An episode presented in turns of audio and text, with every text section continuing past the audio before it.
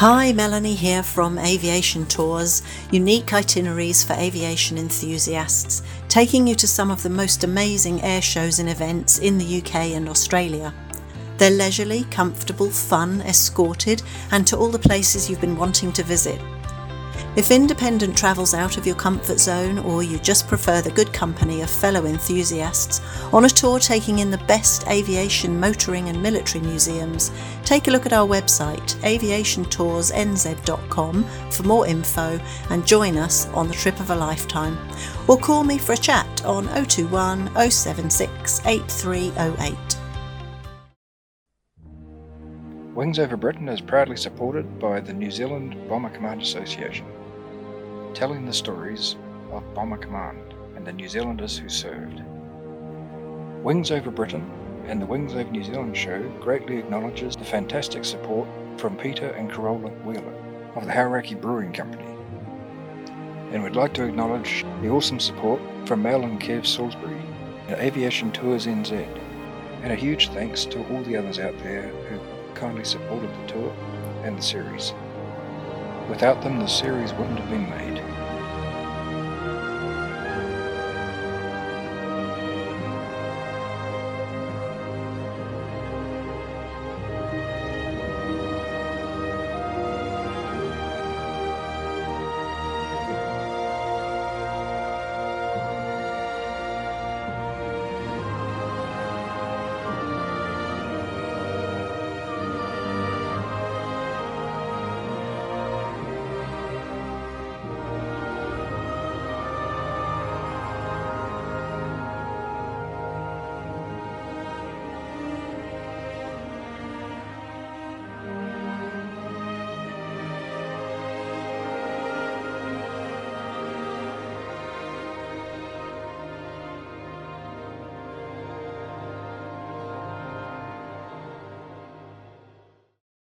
Extended.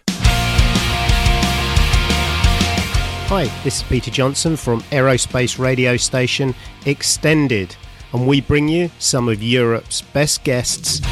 He's, he's been something of, of an unsung hero of the American space program outside those who uh, have made it their business to become aficionados of it news. some people will call you mad, some people will call you heroes, uh, uh, and everyone else is probably somewhere in that spectrum. It's uh, it's an amazing project to, to pull together from literally from scratch. And views. You've got to pick yourself up, dust yourself off, and learn from that experience. And that's not an easy thing to do, Peter, learning from your own failure. So why not give us a listen if you want to hear about warbirds, aviation, and the aerospace industry come over and give us a visit. aviation-extended.co.uk and remember there's no E at the beginning of extended. Extended.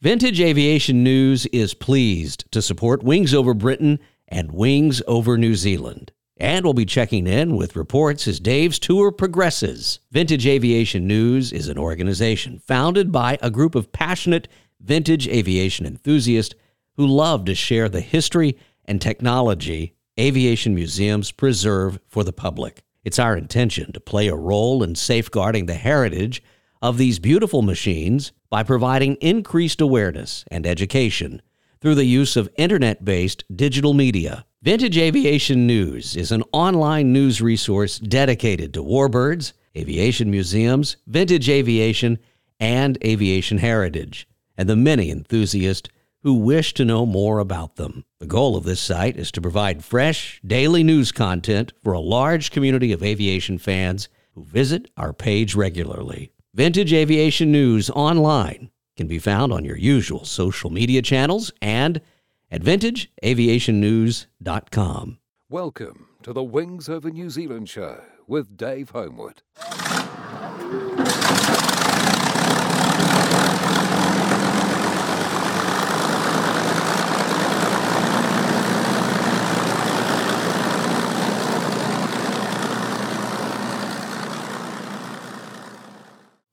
Welcome to Wings Over Britain on the Wings Over New Zealand show. I'm your host, Dave Homewood. On the 4th of July 2023, I had the amazing pleasure to visit the Lincolnshire Aviation Heritage Centre at East Kirkby, a former bomber base in Lincolnshire, in England, during my Wings Over Britain tour. East Kirkby is famous as the home of Avro Lancaster Just Jane, which still runs taxis and is under restoration to flight. But there's a big collection of other aircraft there too, some of which taxi, including the only de Havilland Mosquito taxiing in Britain. This episode is in two parts. The first was recorded on that day at East Kirkby with the collection's Deputy Chief Engineer, John Marshal-East, and then the second part was recorded afterwards with Andrew Panton via Zoom after I got back to New Zealand. Andrew and I were unable to meet up on the day when I visited because he was away, but he very kindly agreed to do a follow up Zoom interview. So we start off with John Marshal-East talking about his role in the collection.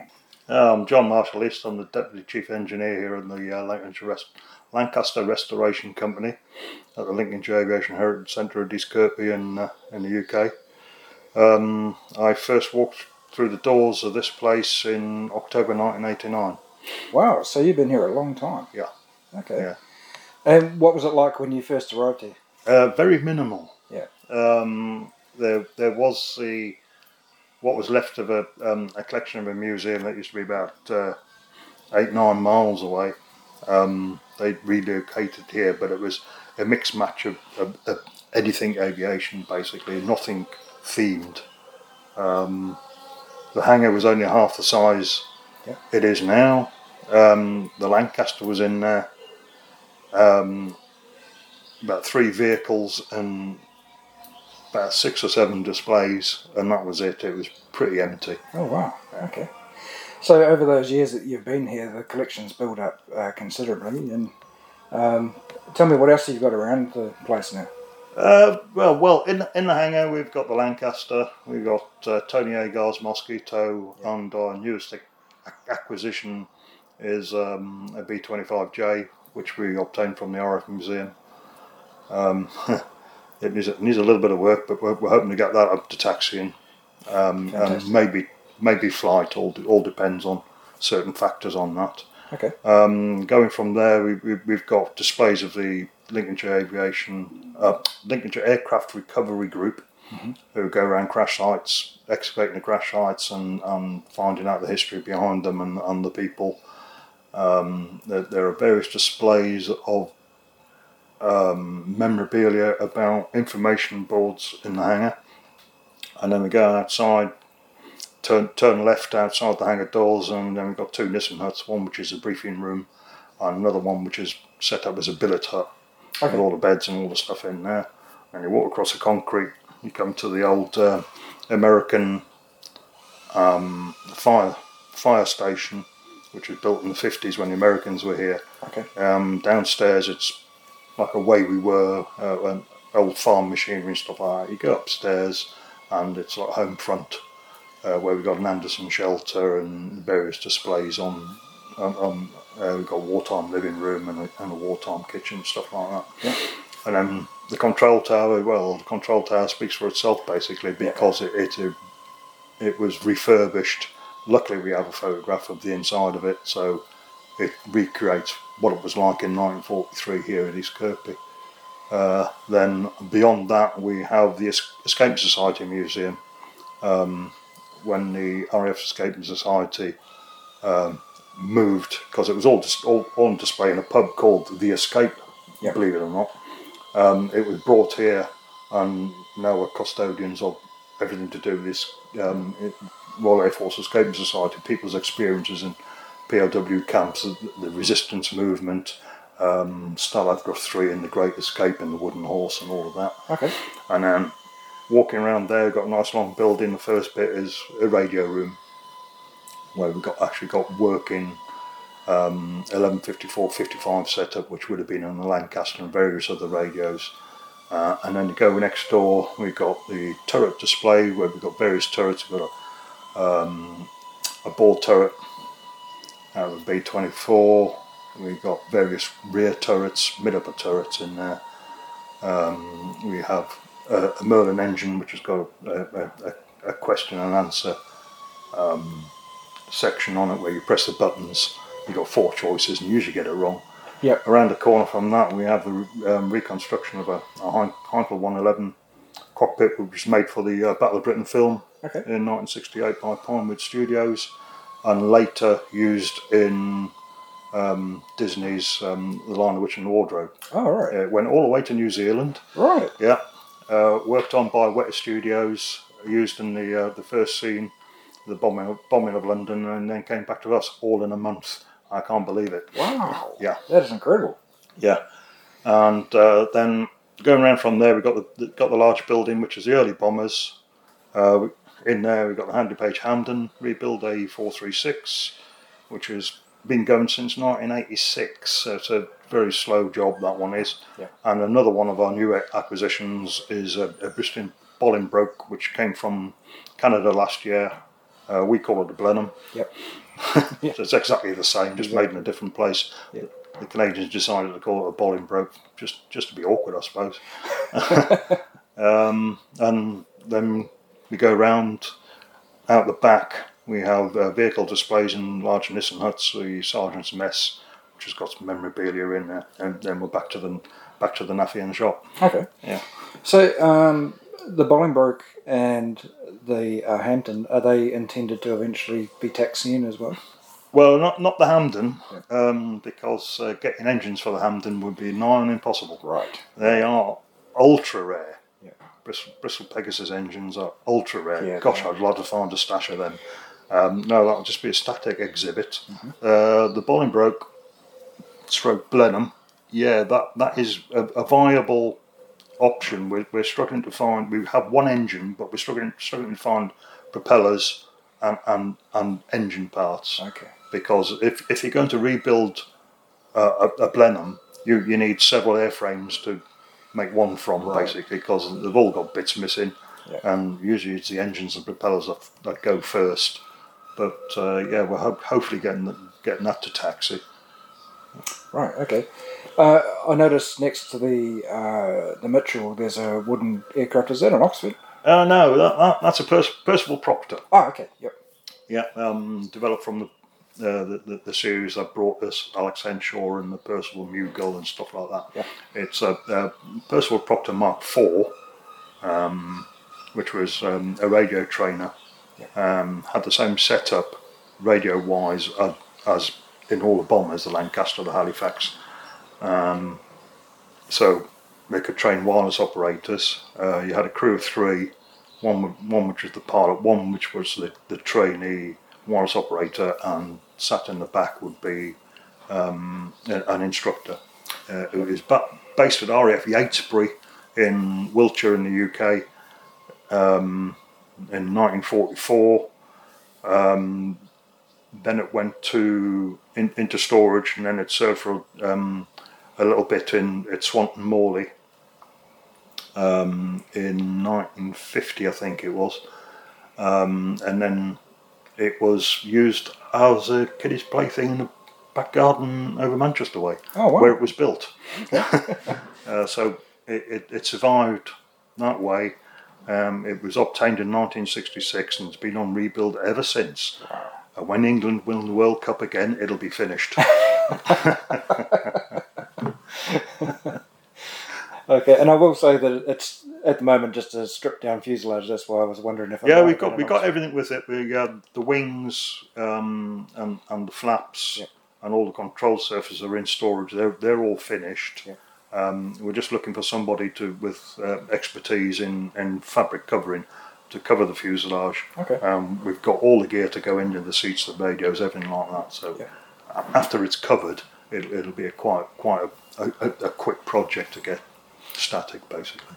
How, how many engineers have you got on the team here, or people working behind the scenes? Oh gosh, we, we, we have um, permanent staff who are paid, and then we have an awful lot of volunteers. Right. So it's about 15 altogether. Okay. Yeah. Oh, right. That's good. Eh? And uh, is it difficult to keep the likes of the Lancaster uh, taxiing and, and being able to run the engines? Um, yeah, it's not it's not too bad. Um, and so we're, we're very lucky in, in, in the fact that the Lancaster was complete.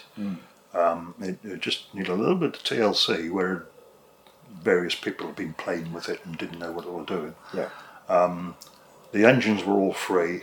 Um, managed to get all the engines running, all the systems connected, all the electrics um, sorted on it. And as time has gone on, we, we've um, we, we've, we've done that better and done it properly. And, and now Yeah. we're looking at getting it airworthy.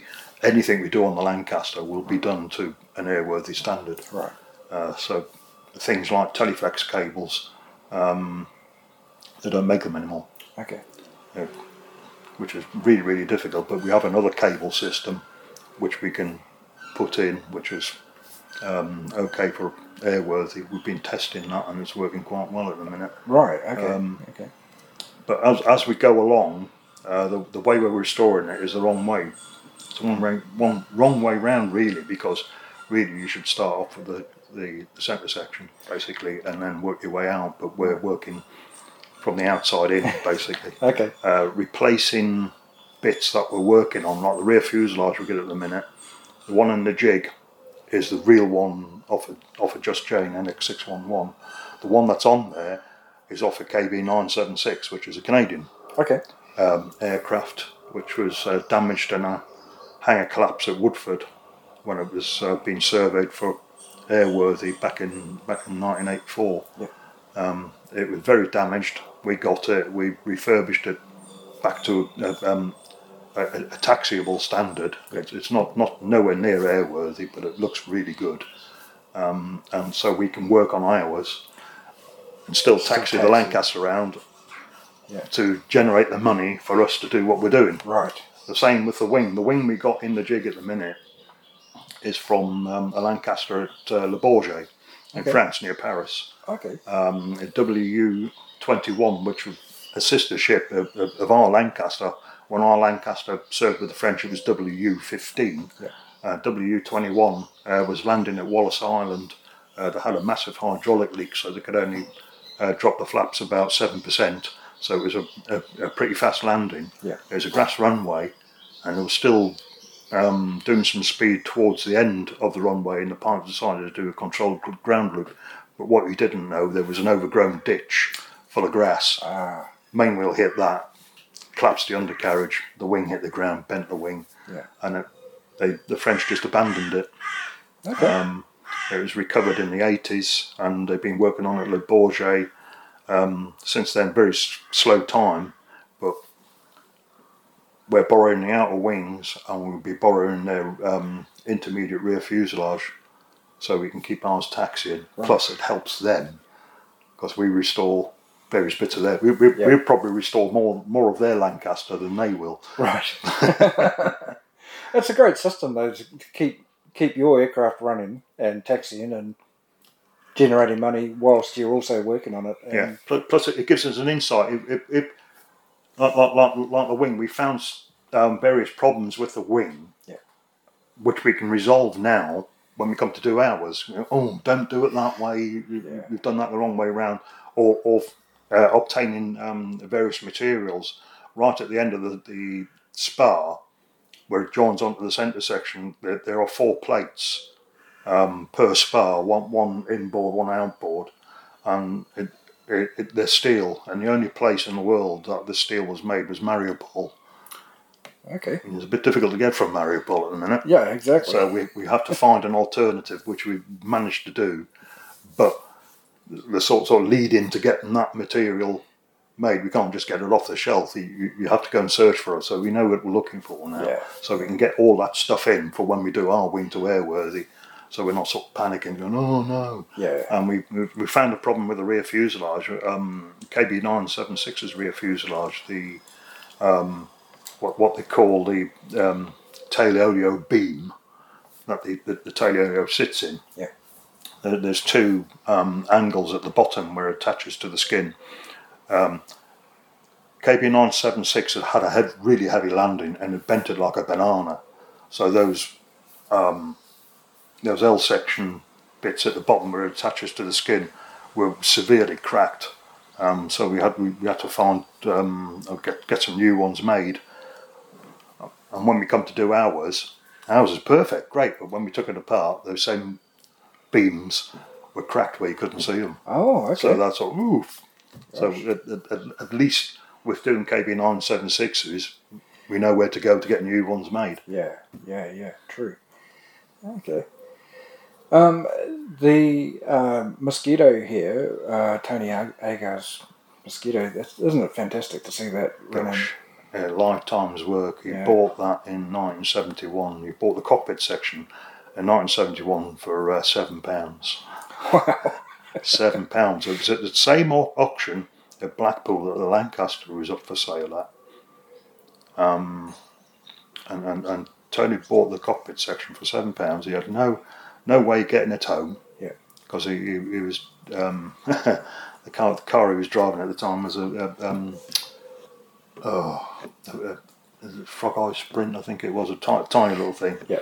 But uh, some mates went down and brought, brought it back for him. He didn't even know about it. He just sat, sat in there and he saw his cockpit go past the window. but he's found various bits from all over the place. Um, he's been liaising with AVSpecs in in in, um, in New Zealand, Yeah. and uh, John Smith, who had the mosquito. Yeah. Yeah, he had a good look at it, but he didn't say anything about buying it. Otherwise, he'd been booted out. Right. That's what he says. Yeah. But he's, he, he, the rear fuselage that came from film studio Boreham Wood. okay. Um, he, he sneaked in round the back to see it, and he eventually got it. Most of the wing came from South Wales. Him and his brother loaded it onto a trailer, and he, and he, he was doing that in his back garden. The mosquito was in his garage in his drive, and then he relocated to Elvington, the Yorkshire Air Museum at uh, Elvington Yeah. airfield, and then he moved down here, and we got got the engines running. So now he's got a live mosquito. But as long as Tony's alive, that mosquito will never be finished. Right. He's always tinkering on something, something never just quite right. Wow. But it does look it looks magnificent, and I've seen a Oh. few restorations in New Zealand, of course, Yeah. and uh, it looks just as good. So- Yeah, it's absolutely fantastic what one man can do. He, he was about just at, just at the right time. You couldn't do it now. No. If you found a, a mosquito cockpit section, that that's all you'd have. You'd never find what he found. He dug stuff out of the ground, begged, steal, borrow. His tailplane was made in New Zealand. That's about the only new bit of it. But he, he'll go round you and tell you which mosquito each bit come from. But the proudest bit he's um, he, he has is the two tyres, the two main wheel tyres, because they're off the Rolls Royce Mosquito, because both them and Tony flew on that Mosquito at the same time. Oh right, okay, brilliant. Never mind engines or wings or things like that, it was them two rotten tyres. Yeah. And there you go. Oh, that's great. So, what was your background before you came here? Oh gosh, uh, I joined the RAF in 1979. Spent 15 and a half years with the RAF. Yeah. My last three years being with the Battle Britain Memorial Flight. I'm working on real aeroplanes Right. and using real technology and getting real skills in. Yeah. But I worked on engines, but uh, when I came here and started working on the Hampden, I, I, I realised that uh, I, I, I re- I was really into airframes. Okay. Really, bending bits of metal and actually creating something from nothing. Excellent. Yeah, yeah. Okay.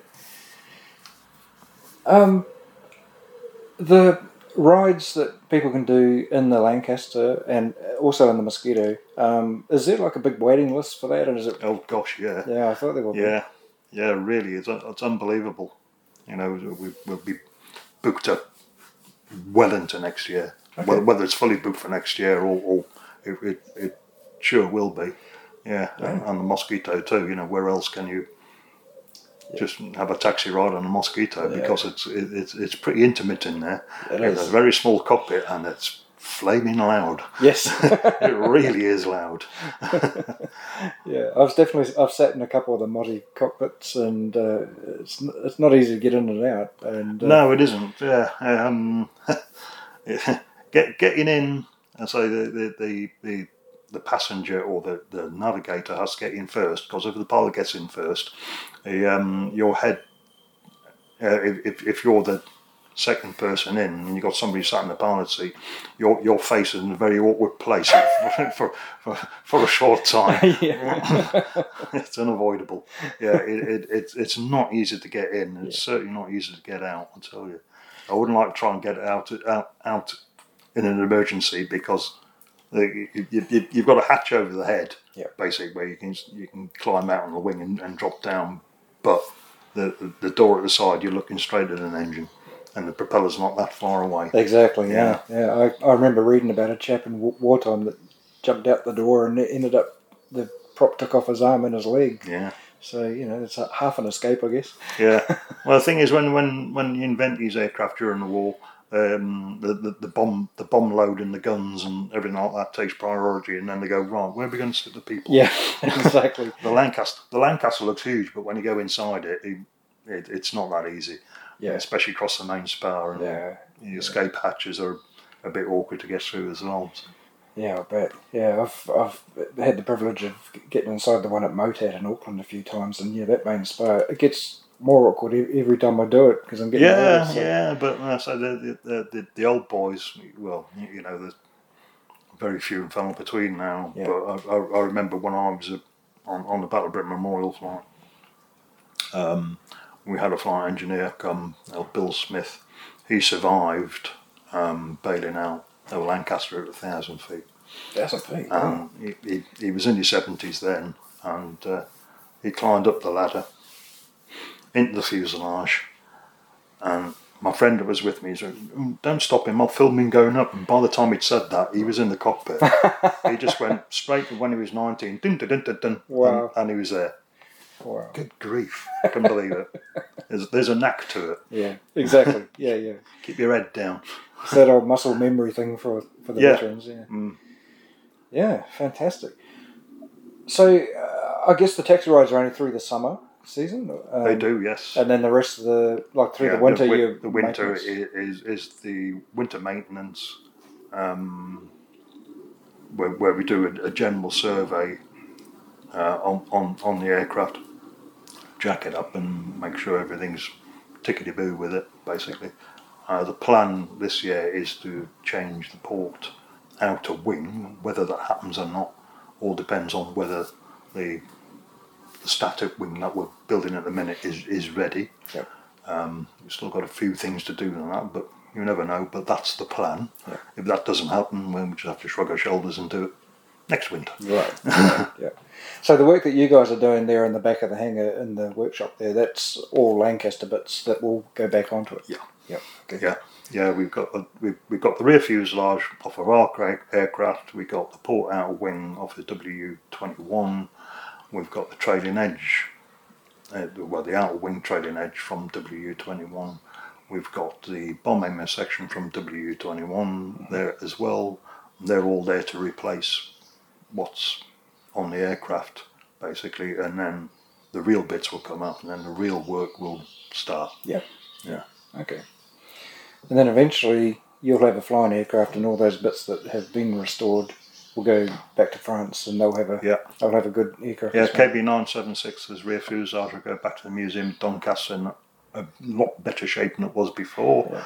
Um, and eventually the, the, the two outer wings, uh, the intermediate rear fuselage, um, and the, the bomb aimer section will go back to Le Bourget. Um, and when they finished it, it would sit in the museum at uh, Le Bourget. And I'll, I'll be able to go, I did that. Nice. nice. Yeah. Excellent. Well, uh, thank you very much. I'm going to have a, another look around the museum. I've, I've been into the control tower and then I watched the um, amazing Lancaster uh, engine run and taxi just now. And I, I think there's two more of those today. Yeah, there's two more today. Yes, yeah, we have How often does it run a week?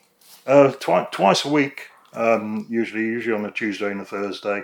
Um, uh, special events on a Saturday. Okay. Yeah, Excellent. So that's bringing in some good money for the for the project. Yeah. Fantastic. yeah. Well, there's plenty to see here. I, I, I just, I just wish I could go away and have my memory of this place wiped, Yeah. so I could come back and see it like you have, Yeah. basically, Yeah. and just go, gosh, because when you come here every day, it's just sort of, oh, is there, you know, you just. You don't you don't realise how, how good the place is. I mean, you know, you know, people tell us, "Oh, it's really good here." Mm, Is it? Yeah. All right, I'll take your word for it. It certainly is. I'm impressed. I'm very impressed. I've wanted to come here for years, and I'm so so pleased to actually Yeah. make it. Well, so it, it, it was started by Fred and Harold Panton. Yeah. in memory of their brother Chris, who was uh, killed on the Nuremberg raid on the 30, 30th, 31st of uh, March 1944. He was on uh, 433 Squadron, flying Halifaxes up and Skipton on Swale. And that's the whole reason why they bought the Lancaster. Uh, this this bit of land came up for sale and decided to buy it. Um, restored the control towers, the first thing that happened. Built the half a hangar, got the Lancaster in, and we're just going to show their mates. And then somebody says, "You, yeah, you really want to open this and let people see it?" Yeah. Um, that was back in 1986 when I first opened the gates, and it's just flourished from there. Amazing. Yeah. Fantastic. Well, it's an amazing memorial too. Yeah. Well, it's a it's it's a it, it's a family run museum. Yeah. It, it, Yeah. You know we you know we got we got uh, Philip Panton, who's um, Fred's son. We got Andrew and Lee's, who- who's Philip's um, son and daughter. Yeah. Um, running the place, so it, it's all still in the Panton family, and it will be forever. That's great. That's wonderful. Yeah. All self-funded. No money has been taken from the national lottery or anything like that. Oh wow. Yeah, it's all been self-generated. This place. That is impressive. Hmm. That that is really impressive to see what you've got here without big public funding or Yeah. lottery funding. Mm. Yeah, that's excellent. Yeah. Great. Well, thank you very much, John. I really appreciate it. Yeah, it's a pleasure. Absolute pleasure. Thanks. So, I'd like to welcome Andrew Panton to the show now. Hi, Andrew. Hi there. Uh, now, we're recording this a little bit later than uh, the interview that was just heard in this episode. Um, I'm back in New Zealand and we're catching up via Zoom because uh, you were unavailable. But uh, yeah, first I want to say thank you very much for uh, for doing this and, and actually coming on the show because it's uh, it's great to have you on here as well. Uh, and also, You're very welcome. I'm I'm so sorry I couldn't be here on the, the day when you came. Yeah, um, it, it would have been good, but uh, uh, this is just as good as well. Um, I I, I, I want to say first, um, a couple of people have said to me to to mention this too. We follow what's happening with the Lancaster from here in New Zealand. We love what you're doing, and uh, it was such a privilege to actually go there and actually see it in person and uh, hear it running and and feel it running, all that sort of thing. Um, so you know, we we love what you're doing, and we've got a lot of respect for it. Thank you very much. And, and also, uh, I, yeah, I really loved your museum. What a fantastic place! Yeah, just for the listeners who don't really know the background, I, I know I've heard it a few times from you on uh, a number of podcasts and on the BBC and everything like that. Uh, can you just give a, a, a background to the museum and how it started and, and how your family got connected with it? Yeah, absolutely, no problem. Um, so the the centre was set up by Fred and Harold Panton, who were, were brothers and um, two of, of eight children. Um, and their elder brother Christopher um, was flying on operations on Halifaxes with 433 Squadron uh, during the Second World War, and he was uh, sadly lost on the Nuremberg operation, um, 30th 31st of March 1944. Um, and of course, being that the elder brother of, of Fred and Harold, they looked up to him an awful lot. He was the um, the, the only male member of the family that was was serving in the war and, and doing his bit for the country. So um, losing him, obviously, uh, for the parents to lose him and, and for Fred and Harold to lose him as well was a, a huge um, shock to the family and had a, a massive impact on them. Um, so Fred and Harold obviously never forgot Chris, and they wanted to do something in memory of him and, and all of Bomber Command. Um, so they decided um, eventually that they uh, wanted to to buy a Lancaster, or a, they, originally they wanted a Halifax because that's what Chris operated on. Yeah. Um, but the, the opportunity of a Lancaster came up, and so they decided that they would buy the Lancaster and um, keep it in, in memory of, of Chris and, and all of Bomber Command. Um, things began to snowball. So once they'd got um, the opportunity to, to buy the Lancaster, they uh, found they had the opportunity to buy um, the old airfield at RAF East Kirkby, which was Yep. only about five miles from where they were growing up during the Second World War at Old Bolingbroke. So they, they saw the airfield being built, they saw the Lancasters come, they saw the Lancasters go, and, and the airfield um, go to, to ruin, if you like, after the Second World War. So when the opportunity of the airfield came up, they thought uh, perfect place to bring a Lancaster to and, and set something up uh, in memory of, of Christopher and everyone who served on, on Bomber Command and, and lost their lives. Um, there's, there's quite a few twists and turns along the story, but that's the uh, the general uh, makeup of how it all started. Uh, originally, the the plan was just to um, to have the Lancaster here, and, and Fred and Howard could come and have a look at it when they wanted, bring some friends over to have a look, and, and almost as a, a private memorial um, for them. But uh, it soon became very obvious that, um, that they had to open it up to the public. They couldn't just um, keep it for themselves, so to speak. It had to be appreciated by by many. I mean, at, one point, this Lancaster was the only one flying in the world, so it, it was um, very famous Lancaster during that period before the uh, the BBMF got theirs flying. Right, right, right. And um, so to to then lock it away, so to speak, um, for people not to be able to see it would uh, really wouldn't have been the thing to do. So uh, that's really what started the the Lincs Aviation Heritage Centre here at East Kirkby and uh, one of the, the nucleus to, to what we have now. And it's the uh, the, the Lancasters, the, the golden goose, if you like. It um, it brings people to the centre to then hopefully learn more about Bomber Command, and it's the it's the famous aircraft that, that brings people in to, to find out more about potentially what their relatives did or or what Bomber Command did during the Second World War. Right. Okay. Um, now I, I need to clarify something because a lot of people had told me that I was saying it wrong by saying East Kirkby, but you just said East Kirkby. It's not Kirby then. Is that a no? No, a lot of a lot of people make the mistake of not putting in the second K. So mm. it's definitely East Kirkby. There's okay. a, a, Kirby or an East Kirby um, up near Liverpool, I believe. Ah, right. So uh, yeah, so we, have okay. got a, a, second K. yeah, I mean, I, I always used to call it Kirkby, and then somebody said, to me, "No, it's Kirby," and I've heard other people while I was traveling around England saying Kirby as well, and I'm like, okay, well, it must be Kirby. it's good. It's good to clarify that. Um, cool. So, um, what year did the museum open to the public? So we originally opened in about 89 with um well 88 kind of a, a soft opening if you like and officially opened in 89 so the, the lancaster moved here in in 88 um before the, the museum itself was set up so to speak so we we put a, a hangar back up on the original hangar base here at east kirkby because it had been taken down um, after the war yeah so we, we had managed to put a, a half a hangar up um, and then move the lancaster here it was the gate guardian at RAF Scampton at the time when when Fred and Howard purchased it um, and then we arranged for it to be moved over here in, in 88. I'd see out its its 16 years at, at Scampton, which was part of the agreement with the previous owner. Um, and then Fred and Howard could move it here. Um, so there was half the hang up here, and then um, the control tower and the original wartime buildings that were left here um, were all here, but um, needed an awful lot of work doing to them to make them um, open to the public or um, to secure them, if you like, um, for the future. So there was an awful lot of investment went into the site um, right. as a Lancaster arrived to uh, to preserve it for the future. Right. So so that half hangar is that a genuine original hangar that was shifted there? No. So that's no, it's original hangar base. Yeah. Yeah, original hangar base, and it's a new hangar that's put up in the uh, the mid '80s, the late '80s. Oh yeah, um, okay. Just a, a, normal portal building, if you like, steel building. Yeah. Okay. Uh, and once the Lancaster got to uh, East Kirkby, was what how how long before it could actually taxi or, or at least run its engines, or was that still was it still running its engines at that stage, but with with the previous owner? No, so it, when the aircraft moved here, it hadn't run for about twenty two or twenty three years. So okay. it was, um, and it had been stood outside for pretty much all its life. So right. um, it needed an awful lot of work to get it back up to a, a running condition. Uh, thankfully for us, the RAF had had looked after it fairly well at the gate at Scampton.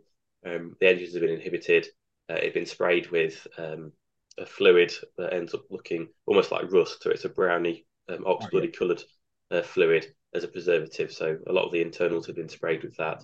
Uh, not easy to get off, but it had done its job and preserved the aircraft while it was stood outside. So when we actually received the aircraft, um, it was in a lot better condition than it potentially could have been had it not been looked after by the RAF while it was at Scampton. So to a certain degree, that that is what saved the aircraft, um, the RAF uh, looking after it and having a scheme of, of preservation while it was on the gate, stood outside at Scampton. Right. Um, but the, the aircraft, we got a lot of work done to it in the early 90s, um, so 92, 93. Um, and then we, we eventually got a, all four engines running in 1994 and started taxiing um, 94, 95. Um, and we've been doing rides on the aircraft um, since 1995, obviously growing to a bigger and bigger scale as time's gone on. So you obviously sort of grew up with the Lancaster in the family, and uh, at what point did you actually get into the cockpit and start doing engine runs and and taxiing yourself?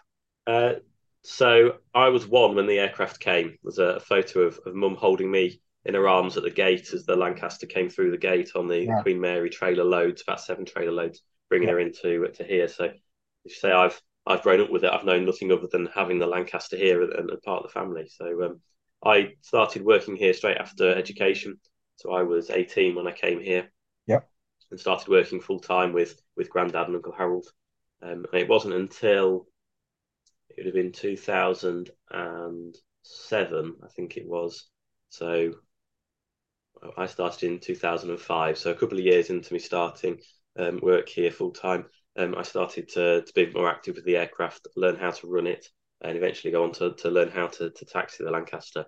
Okay. And that was all really done. Um, I was a, a backup effectively. So if if one of the pilots that was due to be doing the taxi runs fell ill all of a sudden or car broke down or something like that, and we couldn't, there was no pilot available to fulfil the slot to taxi the aircraft for the, the riders that were coming.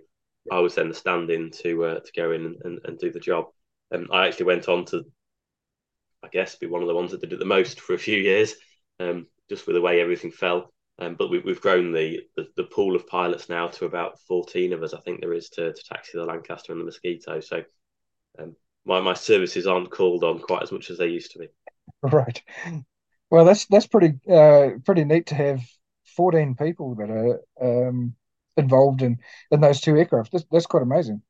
Um, and of course, you've you're working now towards the B25 also taxiing, aren't you? Yeah, so we've got the Lancaster and Mosquito since 2017 that arrived, uh, Yeah. and the, the B25 arrived in November um, from the RAF Museum at, um, at London, Hendon. Um, and yeah, we, we're working towards now getting that to a, a taxiing uh, condition, potentially flying condition going forwards as well. So we've got a, a small team of guys, John, of, of which you uh, spoke to earlier, is uh, is heading that team. Um, so they're now working towards getting the, the systems back up and running, uh, getting all the controls and everything attached back together again, finding all the, the missing parts. So we're, we're speaking to um, Aero Trader out in America to try and source a load of parts. They've, they've uh, a big B25 um, guys over at Aero Trader.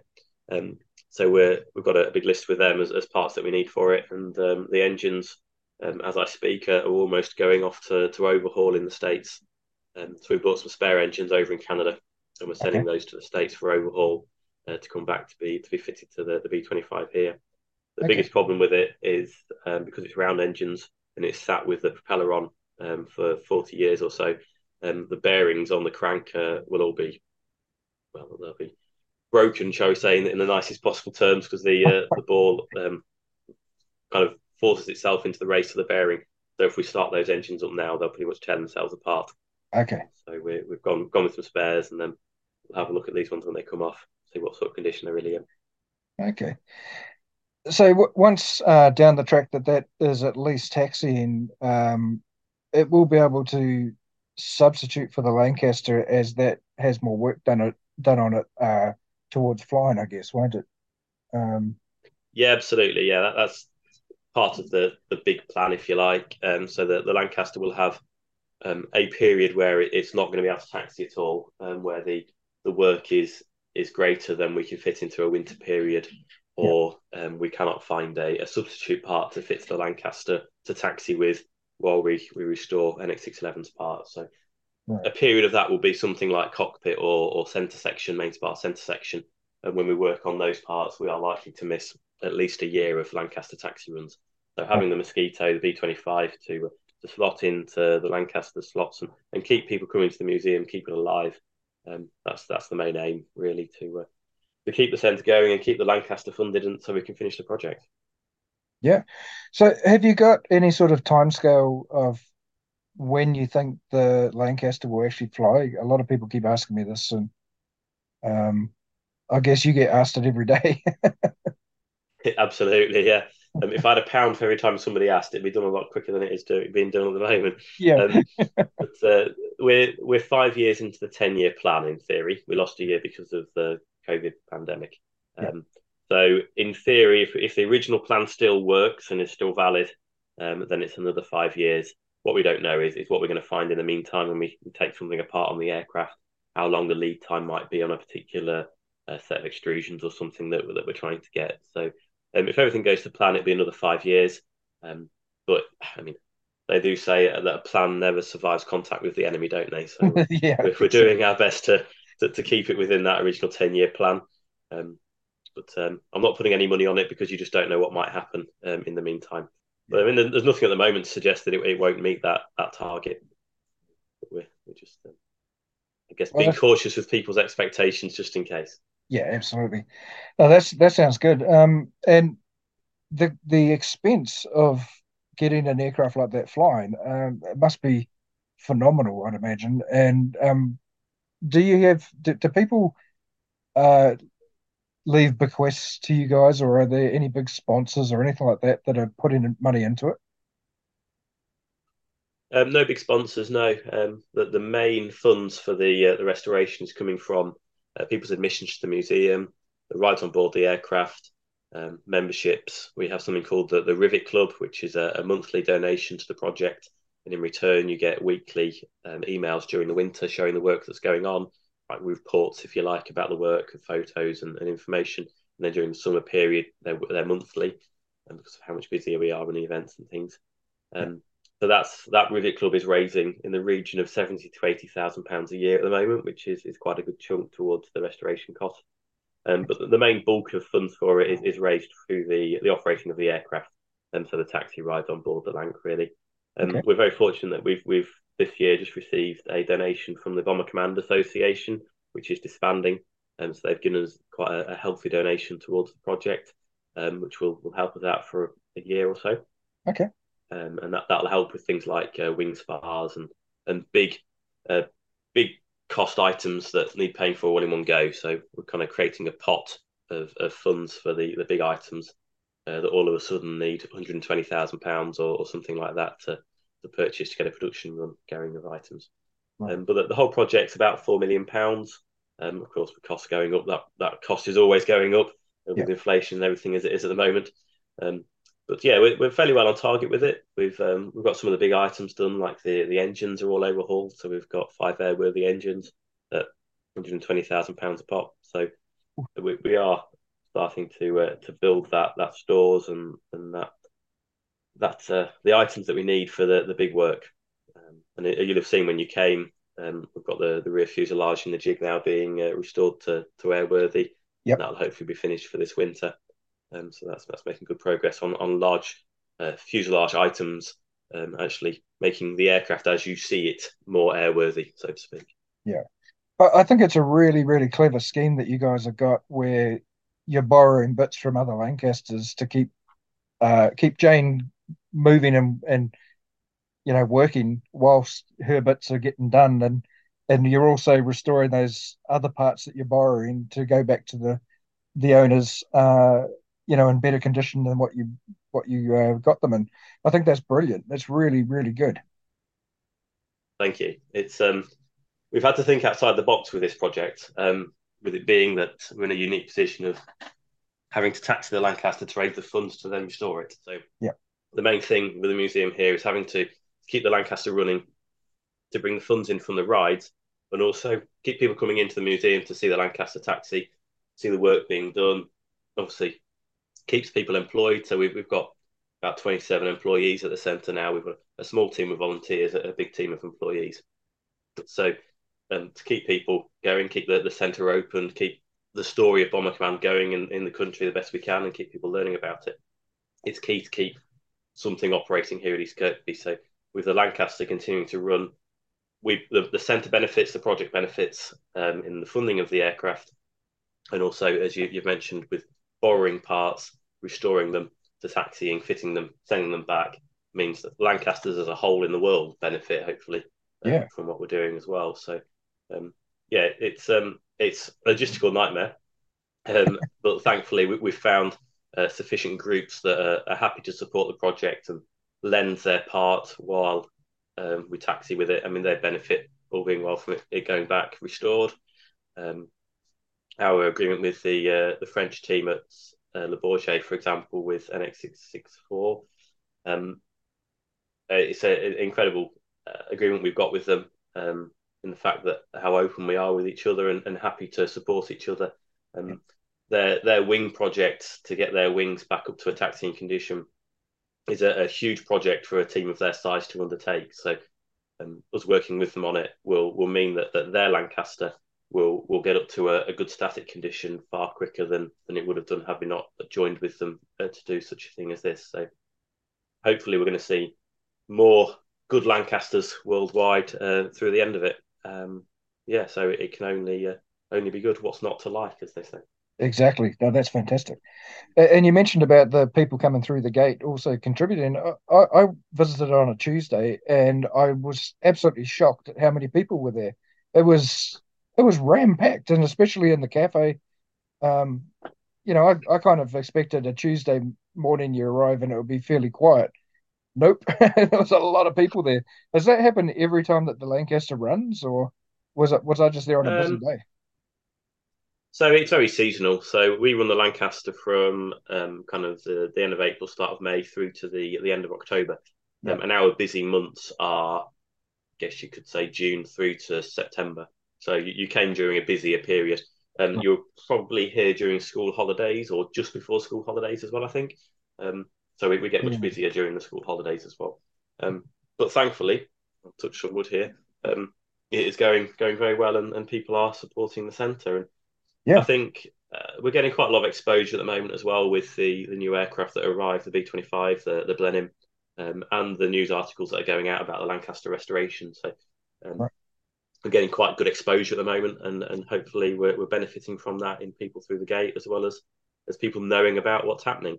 Um, but yeah, we, we, we couldn't we couldn't do it all without people coming and and spending at the centre, buying a cup of tea, buying a piece of cake, something out the shop it all goes into the pot to restore the Lancaster. And um, for a, a, a, small museum in the middle of Lincolnshire to be to be doing the project like this with restoring the Lancaster, it it does need people support and, and people to come and, and experience the centre and, and, and give towards the project to to see the uh, the Lancaster flying again. And hopefully they're getting something back in return, of course, with going around the centre and seeing the aircraft taxi and, and that kind of thing. So yeah, so hopefully everyone who comes uh, uh, enjoys themselves and uh, we, we certainly enjoy be, giving people the opportunity to come and, and see this, and it's part of our our job, if you like, to uh, to teach people about Bomber Command and give them the opportunity to get a bit closer to a relative, perhaps that they might have had flying with Bomber Command, and, and learn a little bit more, and then a memory will will continue then, hopefully, in that way. Absolutely, and um, you know, you you're probably the best uh, museum anywhere in the world for for the bomber command experience because not only have you got the Lancaster and you've got the Mitchell that we talked about, and you just mentioned the Blenheim. Um, you've also uh, got a Wellington wing there. Uh, you've got a Hampden project there. Um, you've got the, um, I, th- I, guess, replica co- cockpit of the Halifax there. Um, I mean, it's just it, it, it's a it's an amazing collection of aircraft you've got there from Bomber Command, um, and then you've got loads and loads of engines and uh, uh, you've got um, a whole selection of different bombs that they used, all that sort of thing.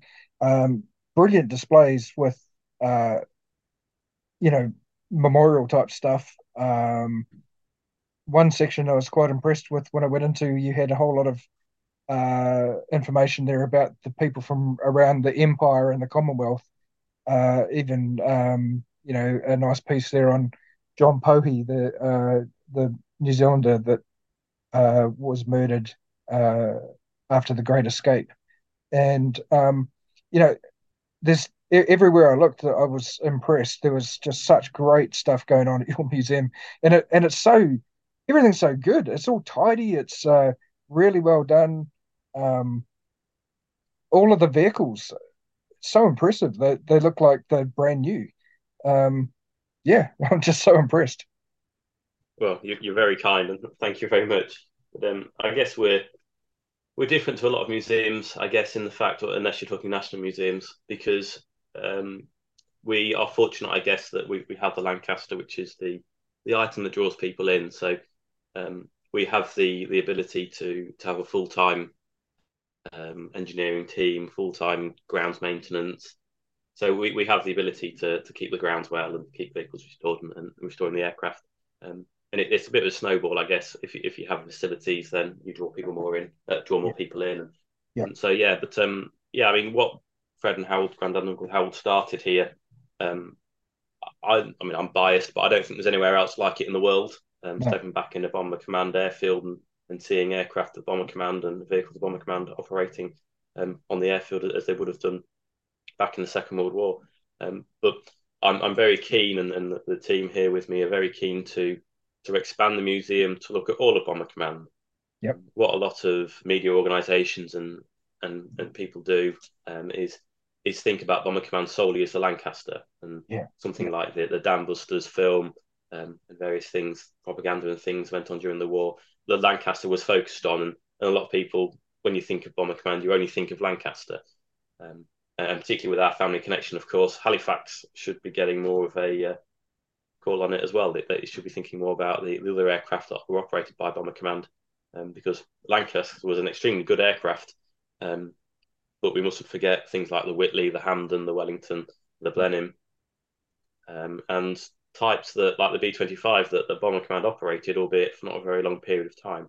Um, so hopefully, um, going on in the future, we'll be able to effectively use the Lancaster to bring people in to then learn about Bomber Command being not just Lancasters, um, and, and they'll learn more about the entirety of Bomber Command, what it was doing during the Battle of Britain period with the, um, the invasion barges and and all of its operations um, all the way through the war. It's it's sometimes a very difficult subject um, to talk about because of, of the results of the bombing campaign. Um, but equally, you, we must take a balanced view about the um, the gains as well as the uh, the losses um, on both sides because of the bombing campaign. So it's it's it's sometimes a very difficult subject, but it's also a very important subject to talk about as well. Yeah, I, I totally agree. And over the years, I've known a number of Bomber Command veterans, and you know, they the attitude that they have was we were just doing a job, we did what we were told. Um, the results we didn't even think about. You know, they they um they had to win the war. This they they were doing their job. So um, I'm sure that you've heard it many times as well. And I find it difficult for the the way that the modern media seems to look at it. Uh, I think they need a bit more education. yeah. Yeah. Um, I, I think the difficulty is judging times 80 years ago with by modern standards, isn't it? Exactly. Um, yeah. And the benefit of hindsight. Yeah. Exactly. Actually, one of the one of the bombers that I didn't mention there, you've actually got a uh, a Heinkel 111 there.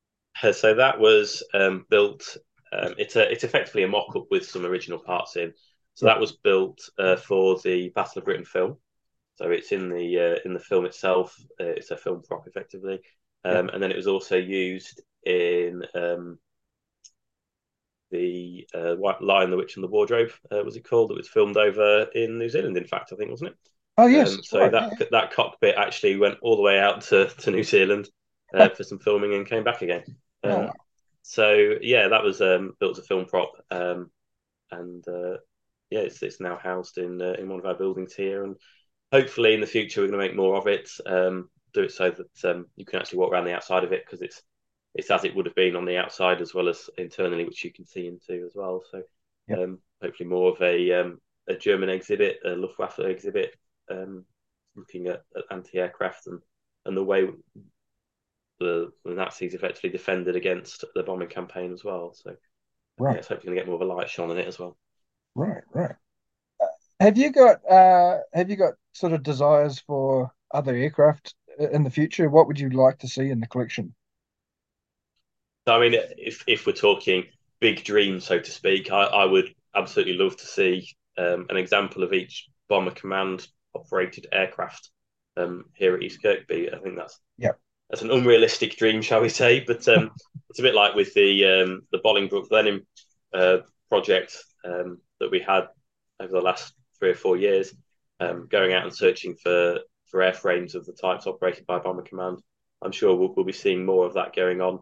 Um, there are other things occurring um, to to increase the number of aircraft here. So um, yeah, we'll, we'll see how we get on. Uh, we I started the the Bolingbroke uh, Blenheim search because um, I was looking for for more aircraft to come here to East Kirkby, very much in the knowledge that once a Lancaster is is down for a year uh, being worked on, or um, if heaven forbid we can't get Avgas anymore, um, we need something to to keep people coming to East Kirkby. We we can't be a, a one trick pony, shall we say, just with the Lancaster and, and nothing else for people to come and see. So we wanted to expand the number of aircraft we have here uh, to give people a, a better, more rounded experience when they come. So I was looking for for something that was still available and also fitted the uh, the gap of, of early war bomber command, and, and so uh, I found the option of of, of these uh, the Bolingbroke aircraft out in Canada, and um, and the one out in in Pima, and uh, sourced a team to to go out and get them. So um, with the introduction of the the, the Bolingbroke stroke Blenheim Four, uh, the B twenty five, um, the Percival Proctor here, which is is shortly going to be recovered and, and repainted. Um, so then that talks about the the training scheme and training of wireless operators um, from in the UK. Um, so I mean, I, I, would love to see something like a, a Lysander, so we can talk about um, uh, SOE drops and, and that which were flown by Bomber Command pilots. And yeah, I, I want to throw a light on on everything that Bomber Command did, and the the best way to do that with the general public is is start with an aircraft because everybody's interested. In, well, a lot of people are interested in aircraft, and it it grabs the attention, yep. and then we can seep through and, and tell them about the history of it and um, why it's appropriate to Bomber Command and, and how Bomber Command operated them. And, uh, and then hopefully people will have a more rounded view and opinion on Bomber Command and, and what it did rather than just bombing Dresden. Exactly, exactly. Oh, that's that's a fantastic attitude, and I really hope that uh, in the future we may see more aircraft join um, I, I went to Yorkshire Air Museum after I'd been to your museum, and I got to have a look at the Halifax there. That's a, just a mm-hmm. such an impressive, fantastic aircraft as well, isn't it? Absolutely, yeah. And when you consider what's been achieved with that aircraft, yeah, um, a lot of bits being produced and bringing bits together, it's a, a fantastic thing they've done with it. I, people have different opinions on it, but to me, to me, it's a Halifax, and yeah, with our connection with Chris, it's the best opportunity we have to see a, a Halifax in this country, and other than the, the one at, at Hendon, um, which is as it crashed. Um, yes. So yeah, I, I we, we, get on very well with the Yorkshire Museum, the guys there, and more power to their to Elbow. As far as I'm concerned, they're doing fabulous things there, and, and with that Halifax, it's um I'd love to to have it here, but um to, to have it up in Yorkshire is uh, is second best. It's not far from where Chris flew. Um, in reality, so um, yeah, the opportunity to go up there and, and see it and uh, and get closer to it. And uh, I've, very fortunate to have been on board as well. Um, the guys there took a few of us on board to see and and to stand back um, in a Halifax where Chris would have stood as a flight engineer is uh, yeah, it's quite something. It because of how I appreciate that, it gives me uh, a good idea of, of what people think when they come here and see the Lancaster and get on board the Lancaster to where their their relative was when they were operating on on Lancasters during the war. So yeah, it's um it's fabulous to they're very similar to us, I guess, the Yorkshire Air Museum in, in being on a, uh, a World War II airfield with the type of aircraft that operated there. So, yeah, we, we get on very well with them, and uh, long may it continue. Yeah, excellent. They, have probably still got all the drawings, uh, so maybe you, you can make one. yeah, yeah. When, when we finish our projects um, we've got at the moment, um, yeah. you never know. yeah. Um, I I was going to throw in too. Uh, I live in Cambridge in New Zealand, and there was a local pilot, um, a bit of a hero that actually was one of only four New Zealanders to be awarded the DFC three times. Uh, his name was Roy Cal- Roy Calvert, and he um he was with six three zero squadron uh, based at East Kirkby on his second mm. um yeah yeah on his second tour. So um yeah, I just thought I'd throw in there that there was a local from here in Cambridge that actually lived and flew from your airfield. Yeah, excellent. I mean that that's the thing about Bomber Command, isn't it? It's it's completely international in in the people that that joined it. Um, yeah.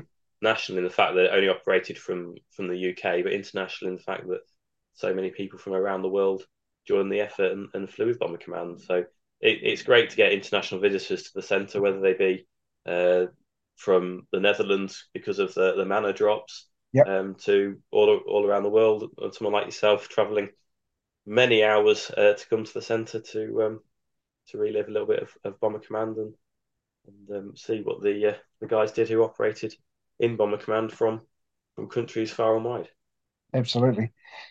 Well, um, thanks very much for taking the time to uh, come on the show, Andrew. And um, I should probably let you get back to it now. I know that you've got work to do. So yeah, um, no worries. Two two Lancaster taxi runs again today. So uh, oh gosh, oh excellent. Yeah, well, have fun. The aircraft was being brought out as we spoke. oh, brilliant, brilliant. Okay, well, thanks very much again. No worries. Thank you. Cheers. That was the Wings Over New Zealand show with Dave Homewood.